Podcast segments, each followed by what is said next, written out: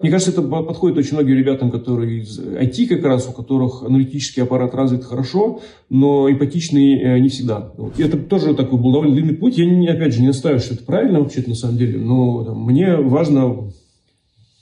Ну, я думаю, что я в течение дня уж минимум час как бы стараюсь вообще-то просто подумать, скажем погулять. Да? Ну, это другой мир, там другие люди, у них а, все по-другому, ну, много что по-другому, да.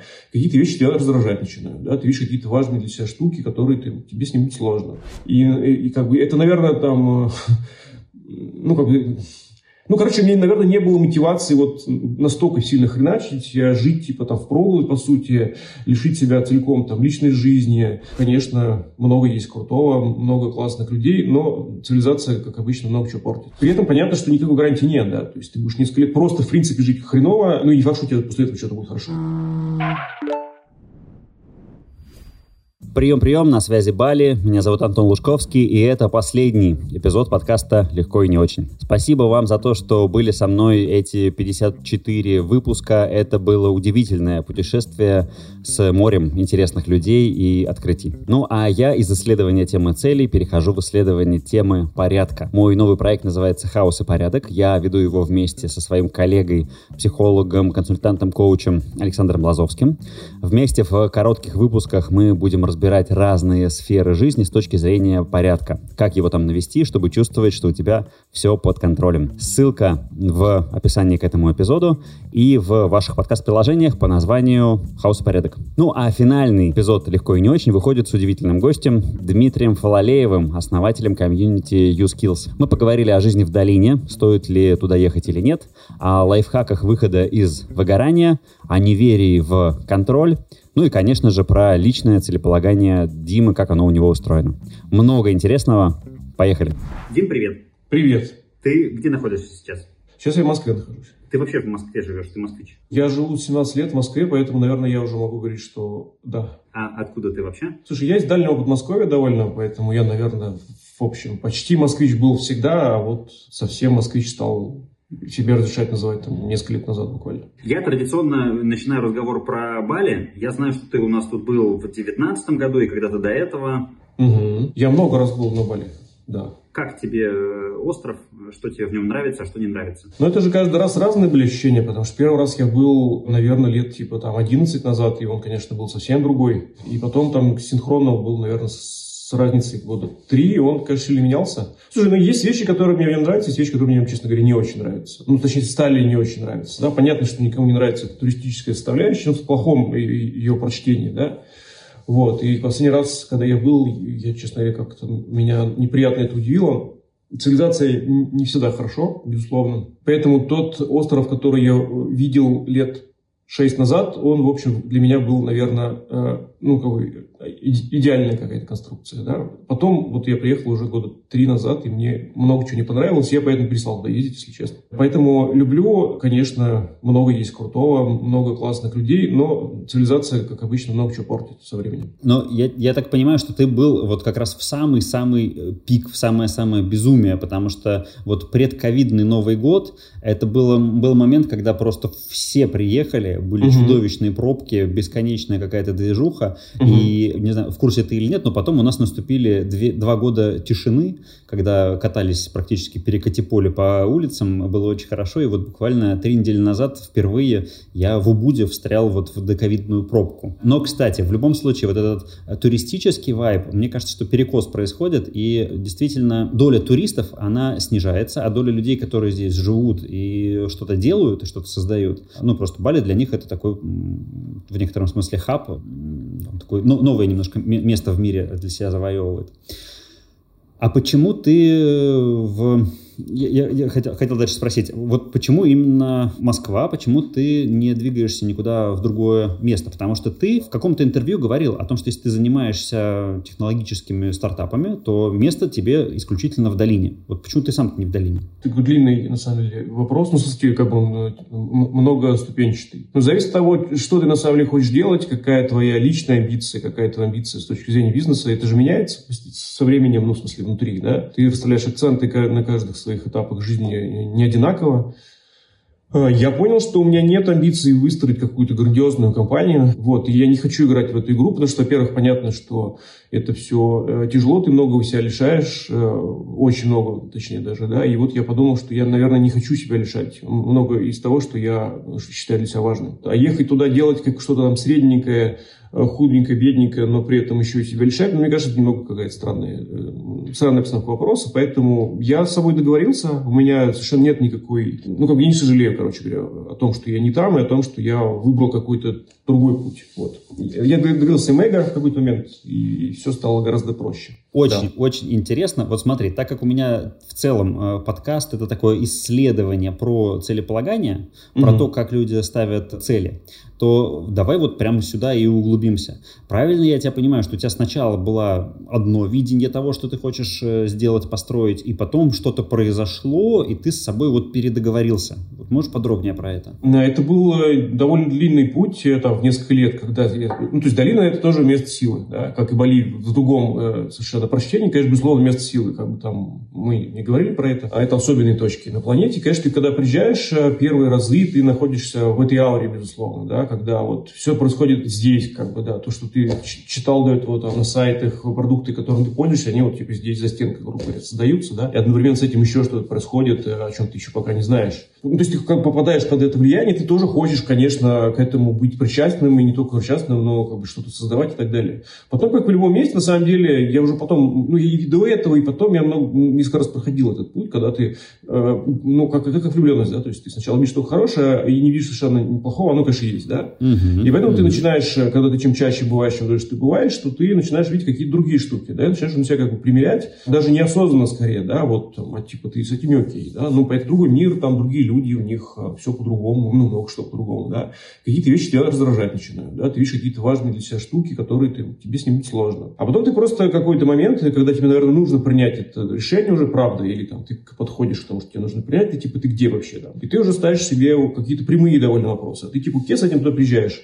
прям жить. Вот ты с, э, готов здесь жить, ты готов, э, зачем ты здесь будешь жить, там, да, а что ты будешь делать, а, а как и так далее. И меня на самом деле в этом смысле там, пандемия как раз тоже, вот, как ты говоришь, у вас там был переломный момент, ну везде, конечно, был переломный, но для меня внутренне он был, когда вот я буквально в марте был как раз в долине, у меня была возможность остаться там, ну, просто все закрывалось, мы что не знали, как все будет происходить, да, было совершенно непонятно, что, как и как будет развиваться, и прям вот, э, типа, ковид просто на пятки наступал, и у меня была возможность остаться, либо очень быстро уехать, при том, как бы казалось, что вот если сейчас не уеду, то вообще непонятно, как, как, когда я уеду, уеду ли я вообще. Да. Ну, то есть было так диковато немножко, да.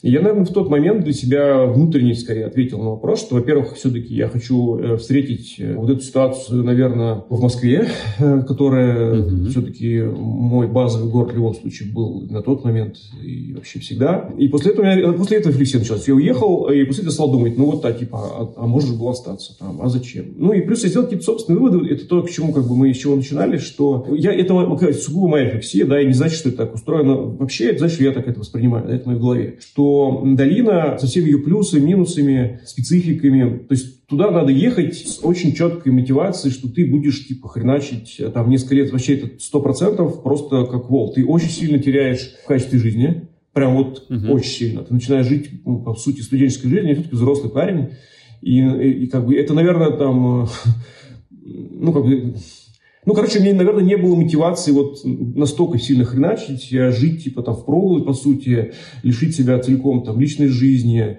каких-то, ну, благ, к которым я привык и которые мне кажутся важными, да. При этом понятно, что никакой гарантии нет, да. То есть ты будешь несколько лет просто, в принципе, жить хреново, ну, и не факт, что у тебя после этого что-то будет хорошо, да. То есть мы видим да. только прекрасные примеры, когда люди, там, заработали много денег, стали знаменитыми, там, преуспевающими, но понятно, что под этим лежит огромное количество, там, виртуальных группов и людей, которых нифига не получилось. Mm-hmm. Потому что, понимаешь, туда едут, mm-hmm. ну, как бы, ты будешь не с дураками нифига конкурировать, ты будешь конкурировать с очень умными людьми. Тут приезжают лучшие да. люди со всего мира, да, то есть, и тут тоже надо это понимать, что это прям, как бы, правда, тяжело. Вот, и я стал думать и понял, что, ну, мой вывод такой, что надо э, ехать туда очень молодым по возможности, даже не до 30, а, наверное, типа до 25, например, да, вот в таком возрасте, когда ты, в принципе, правда супер у тебя очень много сил, ты правда готов выкладывать вкладываться на 100%, время для тебя стоит, как тебе кажется, ну, это правда, на самом деле, немножко дешевле, чем для взрослого человека, и вот ты как бы в таком суперзамотивированном состоянии готов, типа, сворачивать горы. Потом уже как бы, ну, все не так, да? и вот когда я понял, что я, типа, если поеду, то, типа, делать что-нибудь, типа, средненькое, то я подумал, нафига я буду делать что-нибудь средненькое, ну, я так не хочу, короче. Вот, и я успокоился в этот момент, и мне стало как бы я стал... Но это было не просто, в смысле, мне как, какой-то момент мне прям, как, я думал, как так, я же могу поехать, у меня там друзья, меня зовут постоянно и так далее, типа, что-то поделать.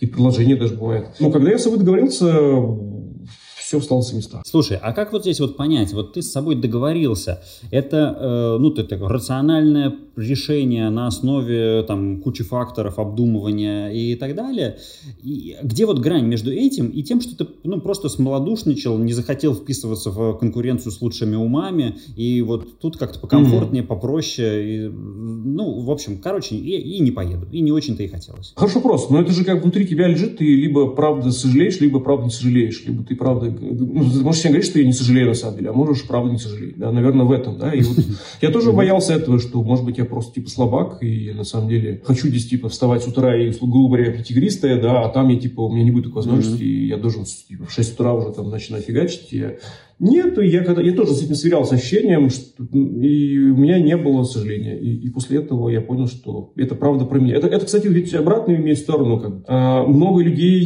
и, и, ну, которые вы, выиграли там, да, и которые ну, эту ситуацию в обратную сторону, грубо говоря, прошли, да, когда они, прожив вот это все, весь, весь этот тяжелый опыт, понимали, что на самом деле они это вообще не хотели, да. Вот. И там довольно много таких ребят. И они даже могли добиваться какого-то успеха или даже какого-то серьезного успеха. Но потом оказывается, что типа, зачем все это было, да? Что если я хочу, грубо говоря, уехать на, на Бали, на самом деле, да? И сидеть mm-hmm. под деревом и смотреть вечером на прекрасные закаты. А, а я там типа 3-4 года или еще больше там э, профукал на то, что я занимался вообще не на самом деле тем. Ну, то есть, как бы там огромный уровень, ну, как бы давление очень велико. А, и, и не только там, а в смысле, вот, когда тебя выносят туда, то это типа э, как бы успешный успех по-американски не, не, не всегда в лучших его прочтениях. Типа, ты должен, давай, давай, давай. Типа, да. То, что Андрей Дороничев говорил, лучшая версия себя, которая приводит тебя вообще не к счастью. И я помню, у него была такая лекция про э, жизнь как продукт, и он говорил, ага. что когда он перешел от концепции лучшей версии себя к полной версии себя, то и вот так позволил себе немножечко спокойнее относиться, то тогда ты и стал гораздо лучше. Но это труд большой, да. Не все умеют так, не все проходят этот путь вот так вот, как в том числе Андрей прошел. Мне вообще, в принципе, концепция лучшей версии себя, ну, она, мне, для меня это пугающая, честно говоря, фраза. Мне просто не хочется быть никакой версией.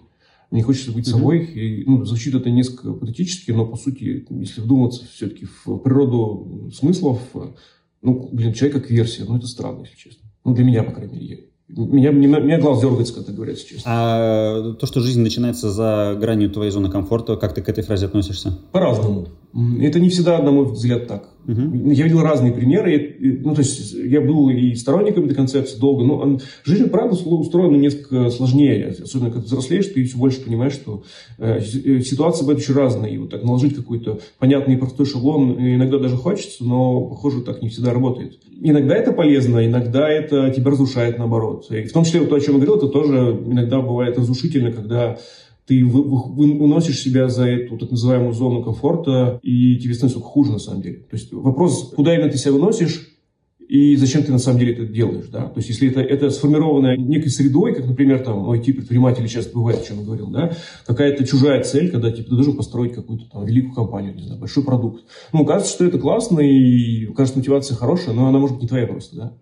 И зачем, зачем реализовывать человек вот эту ну, как бы, чужую какую-то ну, концепцию? если ты этого не хочешь. Поэтому Окей. неплохо задавать себе вопросы, да, типа, нафига это на самом деле нужно. Вот давай я тебе его и задам. А что ты сейчас делаешь и зачем? Ну, блин, тяжелый вопрос, а, потому что я ровно в той сейчас э, нахожусь точке, когда я на него пытаюсь сам себе ответить. Ну, есть какое-то количество вещей, которые там на последнем... У меня жизнь как-то поэтапно, или я так ее воспринимаю, да, что там есть некоторый этап, он, кстати, что самое интересное, становится каждый раз все короче, короче, видимо, просто жизнь становится быстрее быстрее.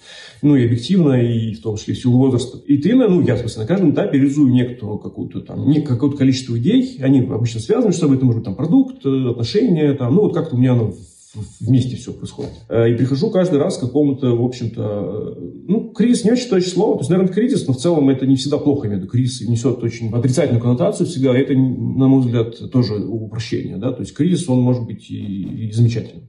Вот, я прихожу к какой-то mm-hmm. точке, когда мне нужно ответить на вопрос, а ты вот то, что происходило, ты что с ним будешь дальше делать? И вот я ровно сейчас пытаюсь пересобрать, ну, на самом деле, почти все.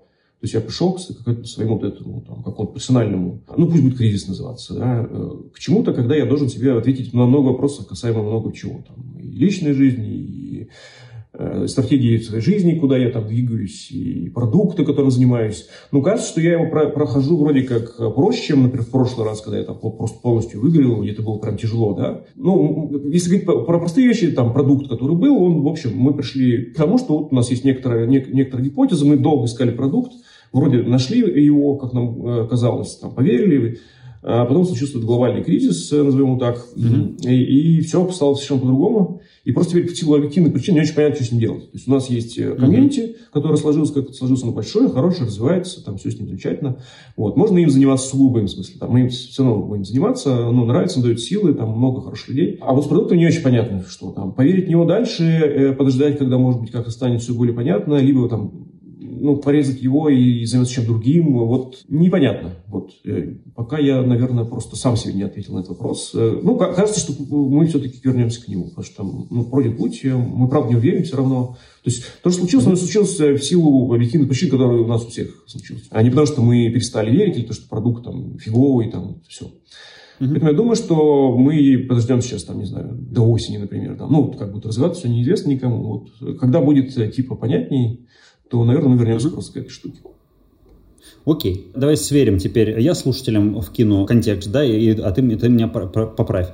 Mm-hmm. Эм, то есть речь идет про комьюнити U-Skills. Продукты, которые были, это там, конференция с фаундерами, с разными интересными людьми. Это кемпы, когда там в Петербурге, в Сан-Франциско, в Москве тоже собираются люди вместе, проводят э, несколько дней вместе, тоже это все насыщено людьми. Mm-hmm. И все это для того, чтобы происходило обучение и развитие, потому что у тебя есть видение того, что текущие инструменты обучения и развития, они несовершенны, и есть место для вашего. Немножко все поменялось, тоже интересно. В, в целом, ну, то есть схематично ты сказал практически так, как он есть, ты просто не упомянул как раз вот тот самый продукт, просто потому что мы про него особо и не рассказывали еще, поэтому ничего не странно, ага. что ты его не назвал. У нас есть B2B продукт, все то же самое, но для компаний. Э, и вот мы. Создание комьюнити внутри компании. Э, э, ну, грубо говоря, да. Так. Да, community education. Вот. И мы его там как-то сделали, как-то проверили. У нас были хорошие, большие клиенты несколько. И вот мы собирались под это дело там понравить. Ну, вот делать из этого какой-то полноценный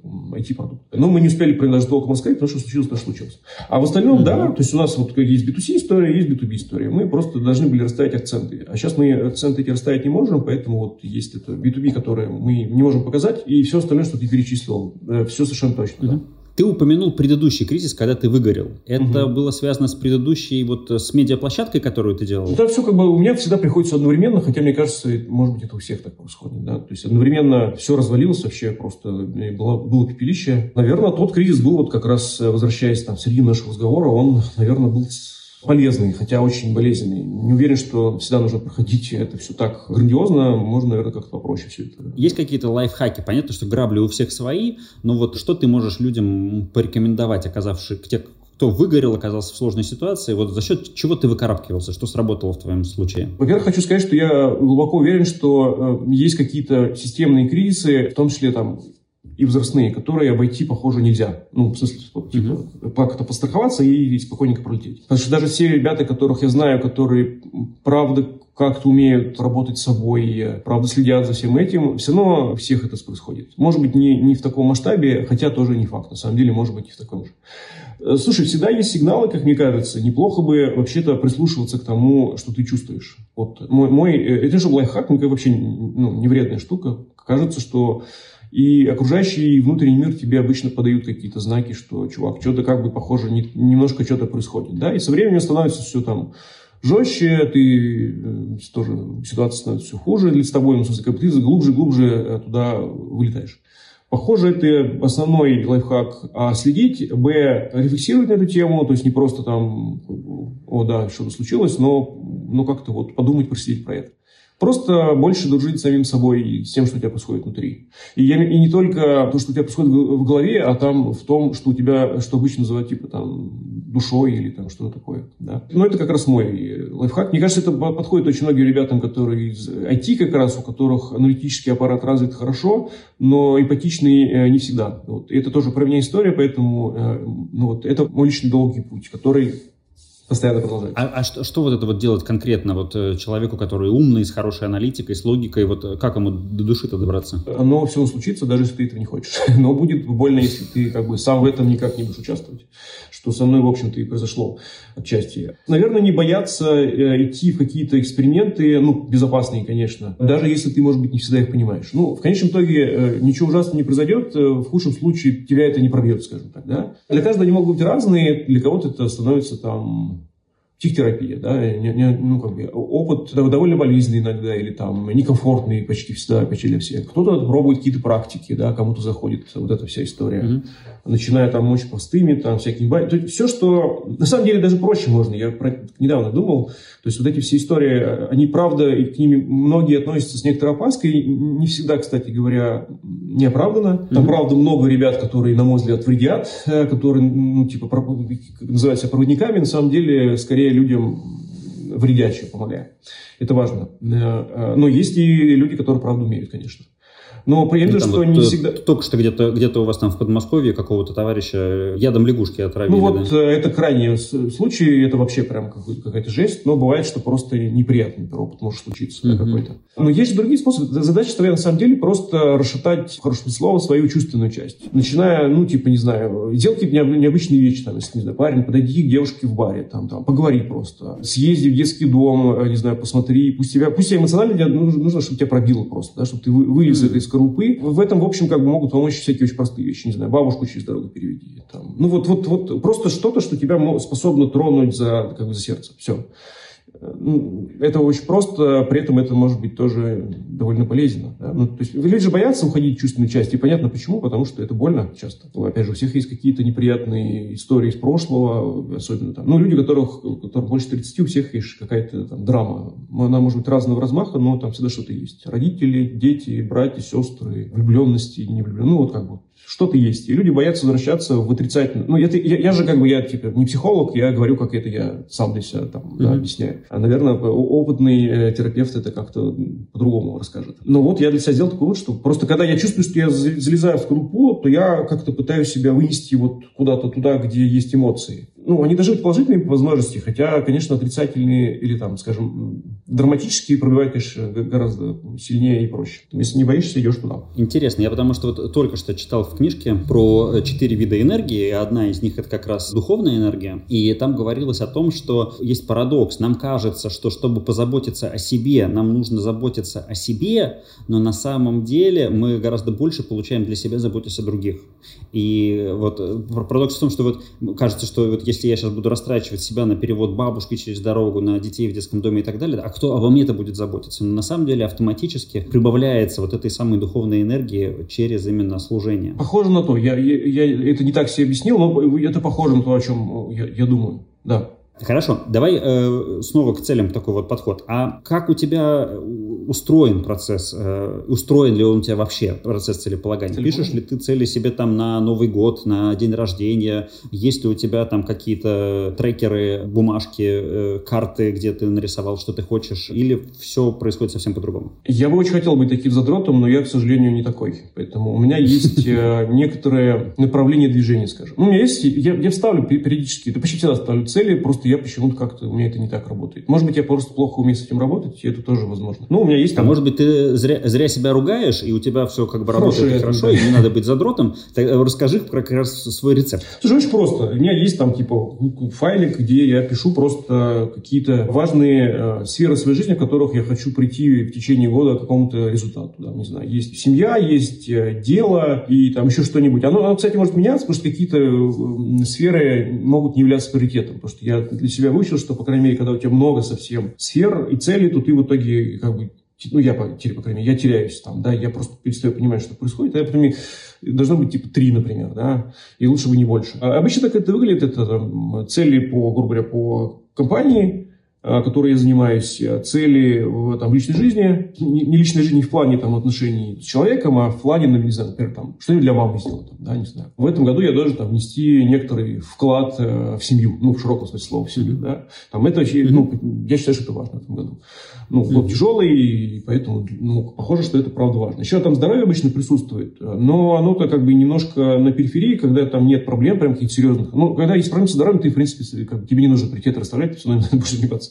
Вот. А, а так оно просто, ну, там, не знаю, чекап пройти, там, да, uh-huh. там, ну, какие-то такие штуки. Или там сходить к какому-то врачу, где там, ну, тебе кажется, что могут быть какие-то проблемы, например, да. Ну, вот такие штуки, то есть оно меняющееся. Ты просто садишься и там, вот, пытаешься понять, а что в этом году, как он может выглядеть, да, что тебя беспокоит. Обычно э, там, что тебя беспокоит, это, наверное, есть э, список приоритетов. Вот. Дальше ты вычеркиваешь, ну, то есть ты даже можешь написать где-то, но мой опыт э, лично относительно меня показывает, что ты больше трех, как бы у меня оно там, все, я забываю про четвертую, пятую и так далее. Это довольно бесполезно все для меня вносить. Поэтому три это нормально. Ну и вот ты, собственно, там двигаешься. Я периодически просто типа, файлик открываю, смотрю, там, а что, что мне происходит там, а я вообще как бы с этим молодец или не молодец. Вот примерно так. А так у меня есть краткосрочные совсем цели. Да, не, не то, что даже цели, это скорее там, там задачи, как обычно, там, на дни 10 вперед у меня есть список э, задач. Все. В чем у тебя? Слушай, очень просто. Я, опять же, нет, просто файл в Evernote. Как бы. Ну, я как-то исторически в Evernote. Это не супер удобно, но просто я к нему привык, поэтому я уже в нем. Угу. У меня там ну, куча файлов. Хорошо. А вот этот э, файлик с такими с более глобальными целями, ты как-то э, подгадываешь какие-то моменты, когда у тебя настроение там что-то подумать, пописать, или это само собой происходит? Если само собой, то, то, то где это обычно? Что это, не знаю, в самолете, когда ты летишь, или как это происходит? Я вообще стараюсь много времени уделять э, процессу рефлексии. Это тоже такой был довольно длинный путь. Я, не, опять же, не настаиваю, что это правильно вообще-то на самом деле, но там, мне важно...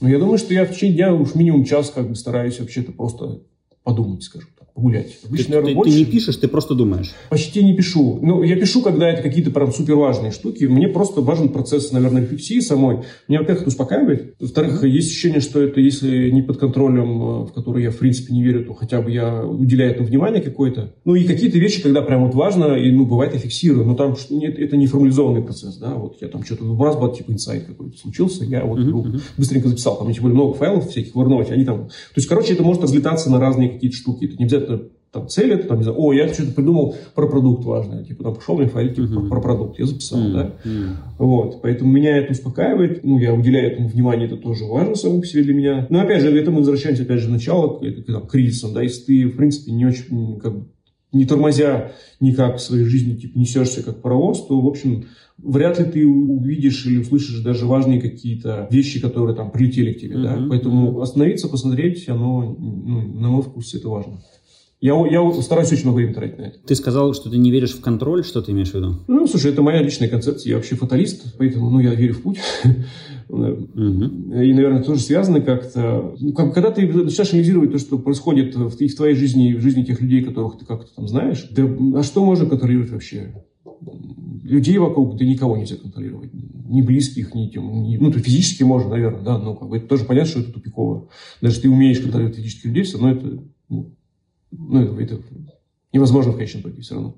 Угу. Поэтому то ты можешь, э, единственное, что как-то пытаться взаимодействовать с тем, что у тебя в голове, и не веришь, что это тоже там про контроль, это, наверное, скорее там про договаривание для меня с самим собой, там, объяснение, там, что-то какие-то такие вещи. Поэтому, да, я осознанно, я не, не верю в контроль вообще ни в какой. А, а где здесь тогда вот эта грань происходит, вот, э, вот этого фатализма и того, что оно в любом случае все случится так, как надо, и того, что где-то нужно все-таки предпринять усилия, напрячься и похреначить? Ну, наверное, личная ответственность это называется, я бы так сказал. Да, чтобы не совсем не перестать э, быть чуваком, который типа Большой Лебовский, то, наверное, да, ты просто... Это сложный вопрос, потому что мне, я, я честно говоря, не, не до конца сам понимаю, где лежит эта, эта грань. Ну, наверное, что ты все-таки должен, что созидание ответственность перед людьми, э, которые в твоей жизни находятся, которые, на которых ты можешь как-то влиять, не навреди, короче говоря, наверное, вот, вот примерно там она находится. Mm. Ну и созидание, наверное, для нормального человека, в общем, свойственно пытаться что-то создать, и неважно что. И неважно в какой сфере. Uh-huh. И оно на тебя само как-то влияет, что ты в итоге чего-то там добиваешься. Что-то что происходит положительное. Окей. Спорт, медитация? Медитация так и не смог начать. Для меня это вот как раз процесс саморефлексии. Для меня это прогулки обычно. Я очень много хожу. Для меня, наверное, это такой эквивалент э, медитации в какой-то степени. Спортом, да, очень много в моей жизни всегда, ну, последние там типа лет 12, я всегда много. Это тоже, наверное, немножко по рефлексии, ну, плюс просто, ну, я просто люблю спорт, наверное. И еще способ побыть самим собой, что тоже не вредно. Mm. Ты же знаешь э, Диму Филонова? Ну, что-то знакомое. Который, за единорог, блок у которого. А, да, знаю. Мы не близко знакомы, но да, я, я знаю все. Просто э, второй раз у меня в подкасте получается, что сначала я выпустил два подкаста Павел Бондарев и Павел Баздарев, а теперь у меня рядышком получается Дима Филонов, Дима Фалалеев. И если первые два совсем никак не связаны между собой, то вы э, в целом из выходцы, во всяком случае, mm-hmm. из медиа и из медиа такого про, про стартапы, про, mm-hmm. про IT. Окей, я, я услышал, что вы знакомы, знакомы но, не, но, не, но не близко. Mm-hmm. И еще такой дисклеймер сразу хотел выдать. Э, подтверди, пожалуйста. Мы с тобой по внешнему виду не договаривались. У нас такое вот это неожиданно произошло. Да, но в этом нет никакой задумки. Будем закругляться, и у меня традиционно два вопроса в конце. Это про книги. Назови, пожалуйста, три книги, которые на тебя повлияли. Не самые умные, не самые э, правильные.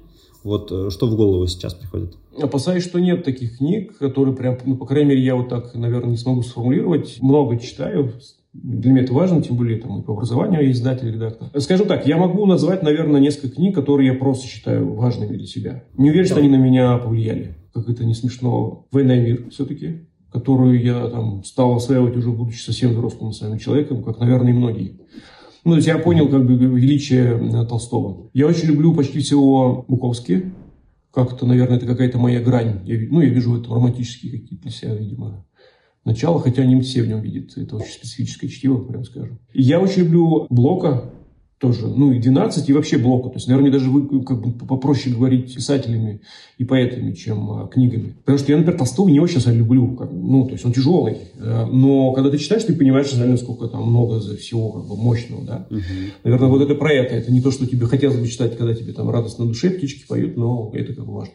Ты подписан на э, телеграм-канал с э, цитатами из э, Толстого? Мне периодически прилетают, но у меня так много телеграм-каналов, что, честно говоря, как, наверное, это не настолько для меня важно всегда.